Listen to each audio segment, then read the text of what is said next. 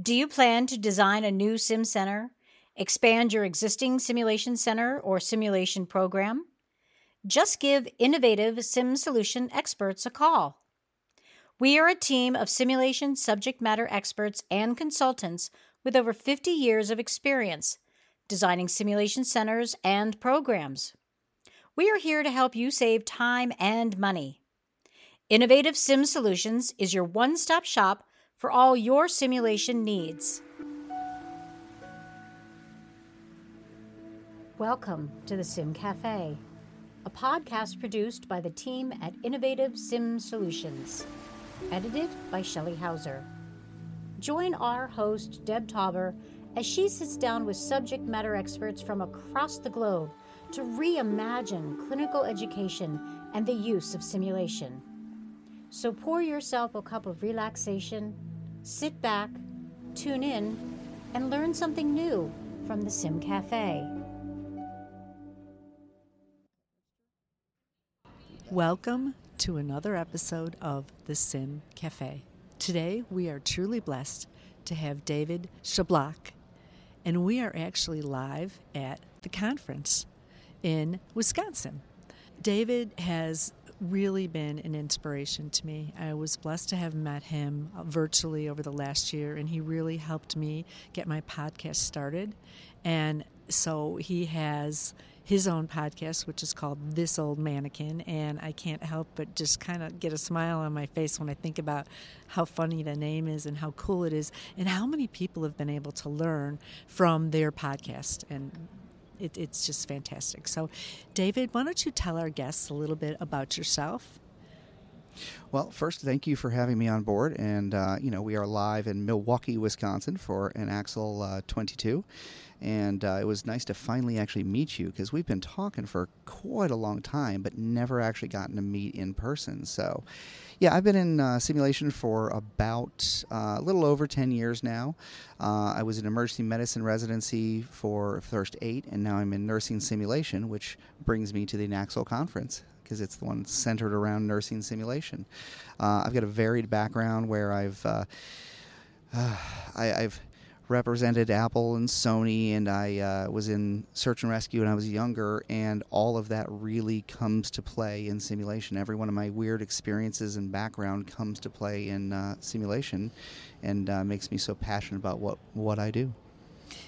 Thank you, thank you. And I, when I look at you and when I talk to you, all I can think is generous. I mean, you are truly so very generous. If you have a problem David has a solution or he can find one for you. So I thank you for that, and I thank you on behalf of so many people that have learned from you uh, in advance. And let's get into our first question, and that is how did you get into simulation? Please share your journey and how you actually got into it because we all have come from such different backgrounds, and to hear people's stories is is a, is an, a, a gift. So yeah, like I alluded to, I uh, I have a very unique background. Um, I've been in computers and sales and search and rescue, and uh, I actually restored an armored vehicle for the Air Force Museum. So anybody that goes to the Air Force Museum in Dayton, Ohio, uh, the only armored vehicle there I helped restore. So I, have got a lot of very unique talents, but uh, as one does, we get on with our lives. And, you know, I was in retail and things like that and having kids. And one day somebody tapped me on the shoulder and said, you know that thing we used to do as kids, and that was Civil Air Patrol and the search and rescue. Uh, he says, I get paid for that now. And I was like, no, that's not a job, uh, which is usually what we're all doing to try to get somebody in sim is convince them that yes, it's a real job, and uh, it kind of went on from there. He uh, explained it to me. He had me come over and look at what he does, and we formulated a plan and a pathway. Um, I got my EMT, my paramedic, and things like that. Um, and then in my third term of medic school, uh, a simulation job popped open, and I was able to secure that. Um, and I've been here ever since. That's it's a great story, and you are right. Somebody will tell you about simulation, and you're kind of struggling to understand it, and then when you actually see it, you're like, "Yeah, this is this is it. This is this is a way to learn. It's a vehicle for learning, and it's a great vehicle." David, why don't you share with our listeners your favorite or most impactful simulation story? that you have? like I said, I, I worked for an emergency medicine residency. So that is, you know, future ER docs, people who have left medical school and they're getting their specialized training for to be an ER doc. And that eight years was simply inspiring, made me the person I am now. I learned everything from my former boss and uh, the peers that were there. Um, but one of the stories that always rings with me was um, we had a resident that did an OB rotation and was just there as an observer. Not if anything went bad, there were other people that were supposed to step in, and things went very, very bad. And my resident had to step in and perform a procedure they had only read about in a book. They were not prepared for. They were not did not know the pitfalls. And since then, uh, since that point on, my boss, who is like I said the smartest person I've ever met, made a simulation and it centered around umbilical vein catheterization. So we would prepare our residents before they went, and it was very important. One year later, it happened again, and that resident came back and they said, I still had to change my shorts afterwards, but I was more prepared. I knew the pitfalls because with every procedure, there's one or two real big ones, and everything worked out. And everything worked out originally for the first resident, but the, it was so impactful to me that they came back. And we have a lot of stories like that. Like, you know, I try to not make a big deal about what I do, and, you know, it's okay. This is part of the learning process. And I have residents that come back go, no, simulation made me who I am. And it, it fills my heart and inspires me to what I do. I love it. Right, I, I, would I would totally agree. And David, I think you're one of the you know kind of up and coming stars in simulation, um, just from your wealth of knowledge and your generosity to share it with others. Um, you know, I'm going to ask you a question. How did you, and, and I didn't tell you that I was going to ask you this, so I hope I'm not throwing you off too much. How did you guys start the this old mannequin? Like, what was the genesis of that? Like, you're just sitting around having a so it's and... interesting. Actually, I think you're meaning Sim Geeks podcast. Uh, this old mannequin I do on my own, but Sim Geeks podcast um, was an so I was thinking about podcasts are getting very popular, and even back then, we started about three or four years ago. Um, I had the idea kicking around, and William Belk, who is my co-host, um, he and I met on Instagram. We met as digital friends, and we were both inspired creationists, and we're into uh, making things and all that. And so we would always share stories, and it was San Antonio IMSH. We were in the very bowels of uh, San Antonio Conference Center doing a side tertiary class. And he said, We need to start a podcast. Um, and it was like, Oh my God, I've been thinking that too. So it was just you know, that was where the idea was born. And then we really wanted to think about our format and how we wanted to do it. And really, you know, we try to bring as much knowledge to the industry and we try to showcase others who are so smart and so talented in our industry. And because my favorite thing about our industry is how sharing we are. You know, you say how generous I am, it's all of us. We are all supporting each other, and that's how we grow. And it's my favorite part of something that I have so many favorite parts of. Very cool. Very cool. How long has uh, the Sim Geeks podcast been going? Well, um, it wasn't right after IMSH San Antonio, so I believe it's about three years now. So we've been going. Because that would have been 18? I believe so, yeah. Yeah, it's uh, listened to by a lot of people. You can learn a lot of things from it, and um, and thank you. So, David, where do you see simulation going? Do you have any you know where do you where do you think it's going to go? And i know that there's no right or wrong answer. I always just think it's interesting to see people's perspectives who've been in the industry for a little bit. So uh, the number one term that, or the number one word that comes to my mind when you say that is just more. All it's just it's growing in leaps and bounds we've always had a growing industry. Um, you know, I've seen it grow immensely over the last 10 years, but right now it's growing bigger than I've ever seen it. So we're coming, you know, I don't know if we're out of it or whatever of this situation, this pandemic situation we're in right now, but you just look at how many jobs are being posted just in sim ops specialists not even educators, not even talking about how many um, new sim centers are breaking ground that I've been told about just this week.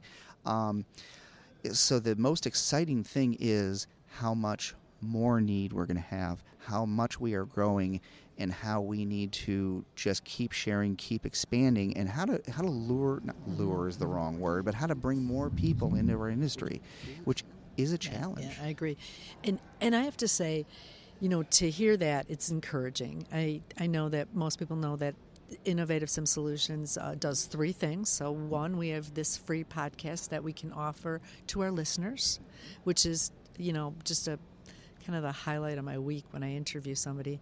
Um, number two, we have courses online that teach you about simulation and, awesome uh, and telehealth. Valuable telehealth. courses. And I also work with Farouz Sakantapur, and we do consulting for uh, organizations that are interested in starting simulation. We also have some uh, experts in AR, VR, IR, so that when you're going to make that decision for your organization, you don't want to pick something that's going to be a paperweight for your C suite to use. So we've done some research, and you know, I actually put on the headsets and went around to some of the different booths and really learned about virtual reality and, and how it actually feels. Because when you f- put those goggles on the first time, and I'm, I'm going to be very honest with you, I was actually kind of scared. And I had Mm-hmm. the person who was in there, I was like, could I sit down? Because I just felt like I didn't know where I was and I was going to fall and look like a goofball. And so um, the first time I sat down, and then by the, by the, the second, third, I think it takes like six or seven times in VR to really get to feel comfortable with it where you're walking around and you're like oh yeah i get this. What would you what do you think? What are your thoughts on that? I mean, it's a new modality, and it, it's nobody could say when they saw a mannequin the first time they knew what to do and they knew how to use it. It, it is a very new and burgeoning and exciting modality, and it's it's a lot of fun. And finding its place in sim is the unique challenge. Like you said, you want to make sure that you are you know, finding a company that solves your problems, and it's a solution. Uh, to coin your your own company's name, there, it's to find the solution to the problem or the unique challenge that you are trying to give it. And so, rather than like you said, you can spend a whole lot of money on a product that is cute and fun, but is it meeting your learning objectives? Is it helping your learners? And that's the unique right. Challenge. what problem are you trying to solve? So if you can figure that out first what's the problem then you can go ahead and look at the different solutions.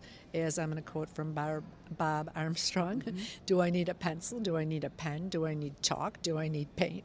What do i need? And and i think that you know once again we need to be very mindful as we go into this area of um, simulation mindful and open minded because we all have our strengths. We all have the things we're used to.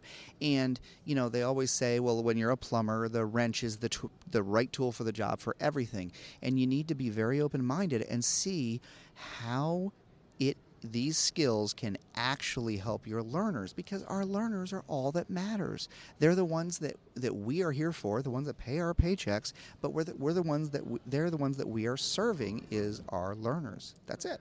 Right. No, you're right, David. And I love that open minded thinking. I remember when I was first introduced to simulation and uh, they, they brought the HPS, a high fidelity simulator. And I remember thinking to myself, the simulator is going to know that I don't know anything. It's going to know, and then everybody, everybody who I work with is going to know I don't know anything. And you know, to really learn about simulation and recognize that virtual reality is the same uh, learning curve. Although we've had a trajectory that's been a lot quicker because of the Correct. You know, virtual sims the same Yeah, way yeah. i mean virtual sim didn't i mean it existed but not like it does now and there's a huge need there's a lot of people that want to approach it think they may know how to approach it and you want to make sure you're using those unified methods the proven methods that work And David, do you have any stories from the, the pandemic of things that you did or things that you learned that were impactful to you? Uh, you know, what you did at your organization? Anything you want to share? So, the only thing I have is is regrets of not spending more time innovating and and really pushing the boundaries because I, I've said this before uh, that I, I wish I've seen so many of our peers really take this time and excel, like virtual you with virtual simulation, and a lot of the other peers. You know, I can't meet in person. Well, how are we going to meet that learning objective? And I, I, I wish I would have pushed more. I mean, I did some and things like that. We we had for the podcast, we did our cleaning and disinfection because, you know, we were seeing the need and nobody wanted to engage on it for actual research. Not that we did, but we saw the need, we did it. But um, I, uh, man, it, it's still there. The opportunity is still there to innovate and push and be better at what we are. And you know, to your point, is learning the different modalities, learning what's new out there, being accepting, opening to it, and figuring out where it actually fits in. Not where it seems like it might, but where it'll actually benefit our customers, which are our learners. Well, and I think I was given a gift uh, with you know being having the opportunity during the pandemic to reach out to people that I wouldn't have normally reached out to. I'd been like, they're too busy. But Mm-hmm. many of them are sitting around. And so I'd be like, hey, would you be interested at all in being a guest on the Sim Cafe? And generosity, once again, Mm-hmm. generosity. Uh, David, do you have anything else you'd like to leave our listeners with today? Just you're not alone. That's one thing I've been harping on is you're not alone. Network, help each other, keep sharing, keep you know inspiring all of us to do what we do. I mean, half the reason I network so much, half the reason I do like the things you give me credit for is I want to be inspired by the people I see every day. I want to meet more people. You're going to come up with something that I would never have thought about, and I want to you know try to help our entire industry. Yeah. So keep Thank at you. it. Mm-hmm. Thank you so much. Now, David, if our listeners want to get a hold of you, what's the best way? So I, I'm I'm definitely out there and available. I'm on most social media platforms, um, either by SimulationTek, and that's T E K, which is my side business. Um, and that's where I house this old mannequin on the YouTube channel, uh, or there's the Sim Geeks podcast, and I'm on most every channel with William Belk, who is my co-host. Excellent, excellent. Well, is there anything you want to ask me? So, what? Do, where do you see simulation going? see, I'm going to turn the questions you ask back onto you. I I don't know. I think uh, the next, you know, everything in the world has been so turned upside down that right now I'm just trying to get through one day at a time. I think that um, virtual reality is here to stay.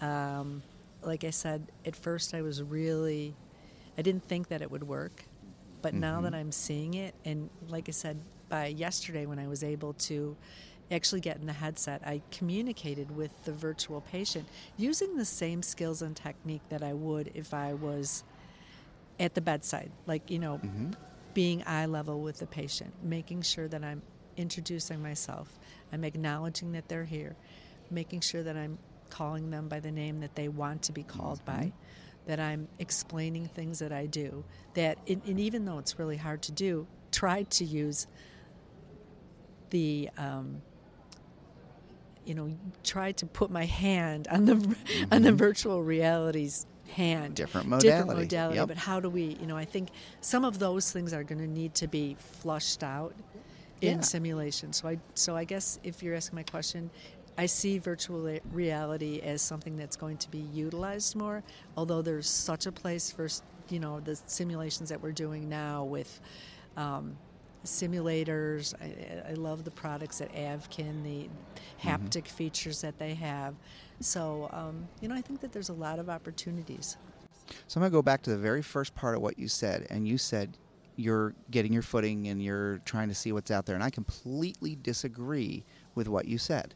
The reason I do is I've watched you for a very long time. You are a sponge. You are soaking it all in and processing, which is why you brought up virtual reality, which is why you brought up Avkin and things like that. What you're doing is you're fitting it in and you are trying to learn. And that's what you do well, is you are out there and you are trying to soak up the knowledge and see where it applies. And so I wouldn't say you're getting your footing. You're just simply being a good educator and soaking up the knowledge and seeing how you can benefit other educators. So that's how I would word it. Because the outside looking in, that's what I see. Thank you, David. You are just too kind. In fact, I probably won't even be able to get out of the convention center because my head's too big. Hey, that's what we do. All right. Well, thank you, listeners, and happy simulating. Thank you for your time. Have a great day and enjoy simulating. The Sim Cafe would like to thank Innovative Sim Solutions for this week's sponsorship. Innovative Sim Solutions for all your simulation needs.